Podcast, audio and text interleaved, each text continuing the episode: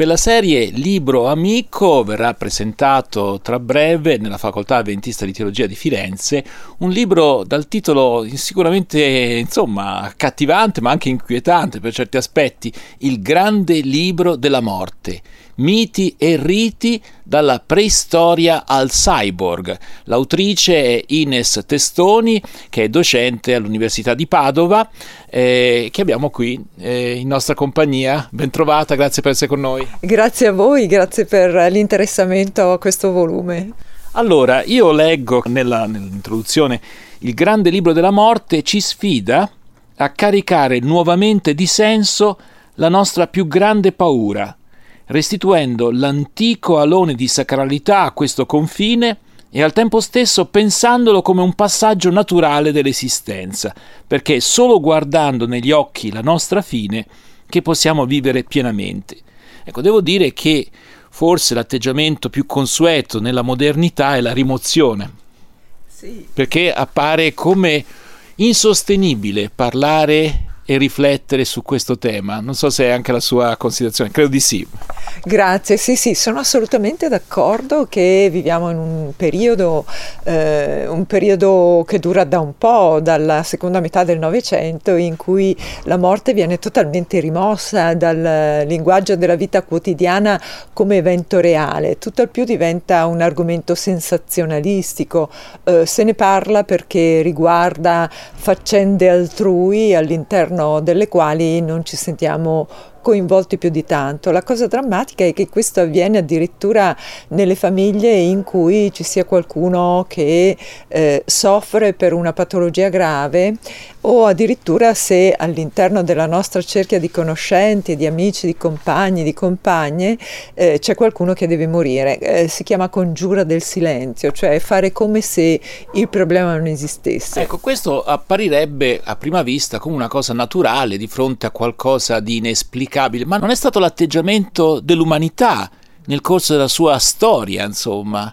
Perché appunto in questo libro lei documenta solenni processioni funebri, pianti rituali, sacrifici, offerte in onore dei defunti, complesse pratiche di purificazione, sepolture, cremazioni, mummificazioni, necropoli grandiose erette a immagine e somiglianza delle città dei, dei vivi, insomma tutti tentativi che comunque affrontano il tema della morte, ognuno a modo suo, ma senza eluderlo, ecco, e invece Ecco, invece diciamo l'Occidente è il territorio all'interno del quale la grande domanda sul senso della verità ha in qualche misura messo in scacco tutte le religioni, cioè vale a dire eh, finché il discorso metafisico reggeva, per cui la spiegazione di una realtà divina, indiveniente, eterna, immutabile, come causa prima e causa finale, eh, veniva mantenuta come eh, ehm, fondazione di verità di qualsiasi eh, indicazione di rivelazione divina, eh, finché funzionava questo tipo di ragionamento, poiché l'Occidente eh, è poco propenso al cedere al mito, anzi cerca di metterlo in questione il mito, specialmente dinanzi alla morte, vuole avere eh, certezza di ciò in cui si crede. Finché funzionava le religioni riuscivano ad allestire una vita sociale orientata in termini tanto morali quanto politici e rituali eh, rispetto alla rappresentazione della morte. Quindi la morte la si poteva rappresentare quotidianamente con un certo certo grado di serenità perché il linguaggio comune era eretto sulla parola Dio. Eh, dopo Nietzsche eh, si dice con la morte di Dio, eh, che cosa è morto? Non è che sia morta una rappresentazione, non è morto il mito, il mito continua a esistere, il Dio come mito, quindi viene parificato a tutte le altre rappresentazioni mitologiche della salvezza. Eh, ciò che è crollato è il fondamento razionale, eh, metafisico, che viene viene messo in questione, se c'è qualcosa che diviene, che oscilla tra essere e niente, non abbiamo bisogno di Dio. Se si può creare, si può distruggere con eh, esperimenti scientifici, con ciò che vediamo e osserviamo, vuol dire che se lo può fare l'uomo non c'è bisogno che ci sia Dio. Allora, questa mh, cata- catastrofe all'interno della storia dell'umanità, perché se è stato uh, un grande momento, una grande alba quando è stata indicata in forma eh, veritativa la necessità di parlare con verità della salvezza, di parlare con verità rispetto a ciò che ci attende al di là del mondo oscillante tra essere e niente, sia stato un momento storicamente talmente lungo, sono, parliamo di 26, 25, 26 secoli, eh, con, questa, eh, eh, con questo cataclisma le persone perdono il punto di riferimento per poter fronteggiare la morte. Allora la morte è diventata, dalla, specialmente dalla seconda metà del Novecento in poi, dopo il secondo grande conflitto mondiale, eh, ciò che erode qualsiasi possibilità di costruire un senso da dare alla vita. Ecco perché il problema è proprio questo, cioè non è semplicemente chiedersi sì, cosa c'è dopo la morte, oppure come vivere e elaborare il lutto, che sono cose importanti per carità, ma si tratta di capire che significato noi diamo alla nostra esistenza. Il problema è un po' quello che poneva Nietzsche, cioè voi pensate, rivolgendosi agli altri del suo tempo, no? voi pensate che avete fatto fuori Dio, siete tutti contenti per la libertà, eccetera, eccetera, ma non vi rendete conto sostanzialmente che state mettendo in crisi il senso dell'esistenza, la vostra esistenza, anche se poi lui dava, eh, come dire, approdi diversi. E ora una pausa musicale con eh, Horse with No Name degli America. Vi ricordo che stiamo proponendo un'intervista a Ines Testoni, docente all'Università di Padova, a proposito del suo libro Il grande libro della morte, miti e riti dalla preistoria ai cyborg.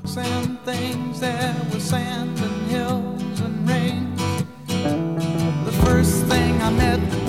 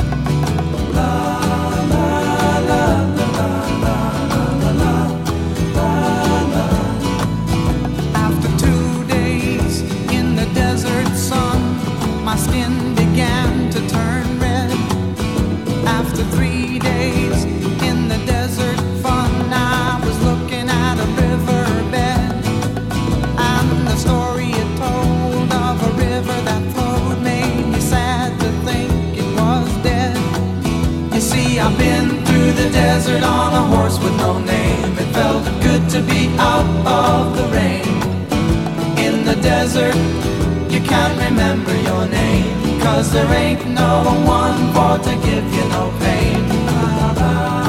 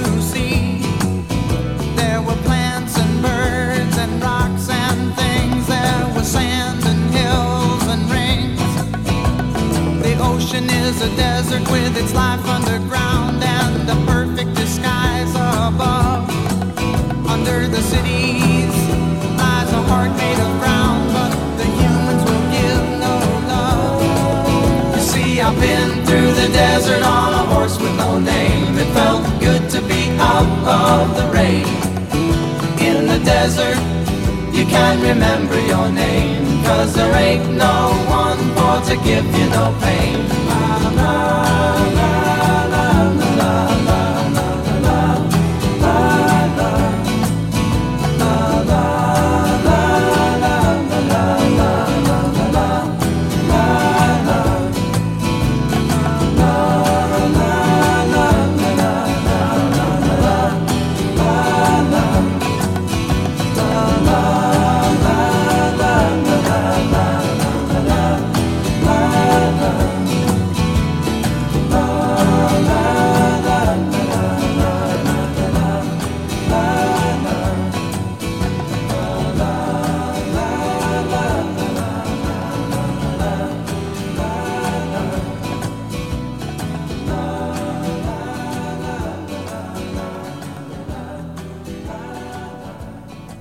A Horse with No Name degli America. Torniamo a parlare con la professoressa Ines Testoni, autrice di un saggio dal titolo Il grande libro della morte, miti e riti dalla preistoria ai cyborg, edizioni Il Saggiatore. Oggi ci sono però comunque sotto traccia, o forse no, nuovi modi di affrontare e di esorcizzare la morte eh, figure ibride come i cyborg e il cosiddetto movimento del transumanesimo. C'è chi spera attraverso una sorta di upload dei propri ricordi, di, diciamo di conservarli in qualche modo da qualche parte sul piano informatico e dunque di rinnovare una sorta di identità anche, non lo so, ecco, dica, ci dica lei quali sono i confini di questo, di questo mondo. Allora sì sì, eh, esistono anche eh, queste rappresentazioni rappresentazioni, cioè la possibilità di trasferire su un supporto informatico di qualche natura e assolutamente immateriale eh, quella parte immateriale di noi che è il pensare la coscienza.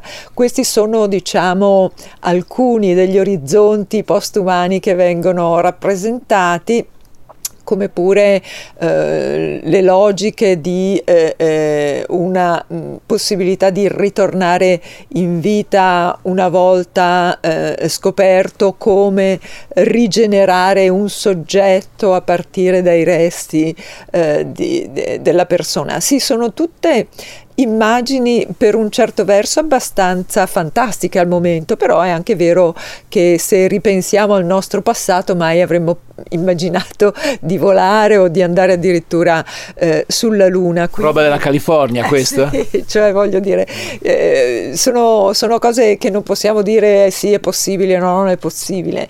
Dobbiamo dire, vediamo chi le studierà e vediamo... E chi ne usufruisce magari. Eh, vediamo se qualcuno è interessato a questa cosa. Allora, questo per il futuro. Per il nostro presente, eh, lei sostiene che è, è pressante la richiesta di un supporto medico e psicologico per i morenti.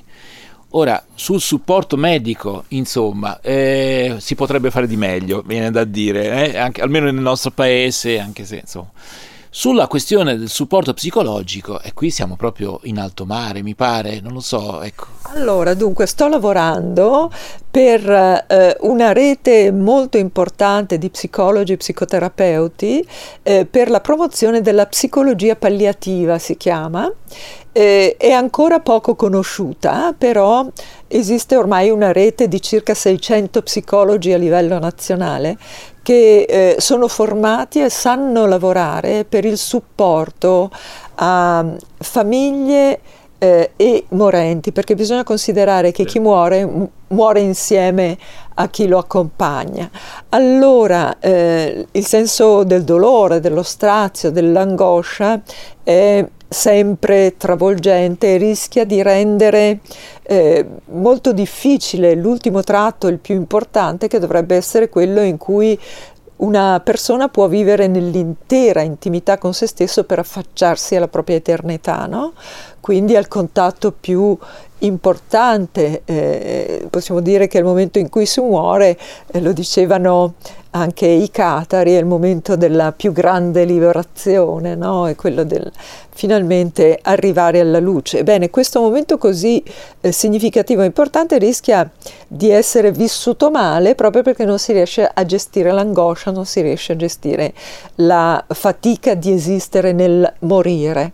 Allora, questi psicologi sono formati, stanno lavorando molto bene per farlo. Una cosa che all'interno della psicologia palliativa acquista una profondità assoluta e un primo piano importantissimo è la valorizzazione della dimensione eh, spirituale, eh, la quale dimensione spirituale è più originaria della religiosità, cioè la religiosità attinge alla dimensione spirituale e la rende linguaggio, invece la dimensione spirituale è più originaria ed è intimamente e intrinsecamente legata alla dimensione psicologica. E d'altra parte non potrebbe non essere così, nel senso come approccio con i pazienti, anche perché ognuno ha le sue visioni e quindi è giusto anche rispettarle alla, fino alla fine. Ecco, ma un progetto come questo vedrà la luce concretamente eh, quando?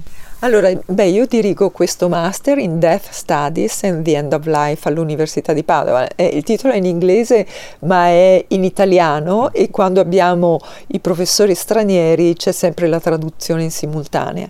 Quindi eh, non abbiano paura eh, i nostri ascoltatori eh, nel caso fossero interessati. In questo master formo esattamente i professionisti che lavorano nell'ambito della salute o comunque coloro che sono interessati ad accompagnare eh, eh, persone che soffrono per una malattia grave e poi per la morte, eh, preparo proprio eh, a eh, lavorare a partire da una prospettiva che aiuta a dare il massimo senso all'ultimo compito evolutivo che è il più importante. Negli ospedali pubblici? Ovunque, ovunque, nei gruppi di mutuo autoaiuto, negli studi eh, di professionisti che lavorano, ecco, quindi tutti coloro che abbiano un contatto possono essere formati. Per quanto riguarda la rete di psicologi palliativisti, è una rete che si sta consolidando adesso e quindi stiamo mettendo in essere molte iniziative per farci conoscere. A settembre ci sarà un congresso internazionale, eh, che cosa abbiamo imparato dalla, che cosa impariamo dalla morte e, e, si terrà a Padova e discuteremo esattamente eh, di queste tematiche. Bene, allora noi ringraziamo davvero la professoressa Ines Testoni, docente all'Università di Padova e autrice di questo libro importante, credo, no? Il grande libro della morte, miti e riti dalla preistoria ai cyborg, un libro che serve un poco per orientarci su come possiamo in qualche maniera relazionarci con questo tema che è quello della morte e che come le tasse è una cosa che tocca a tutti. Grazie, giustissimo.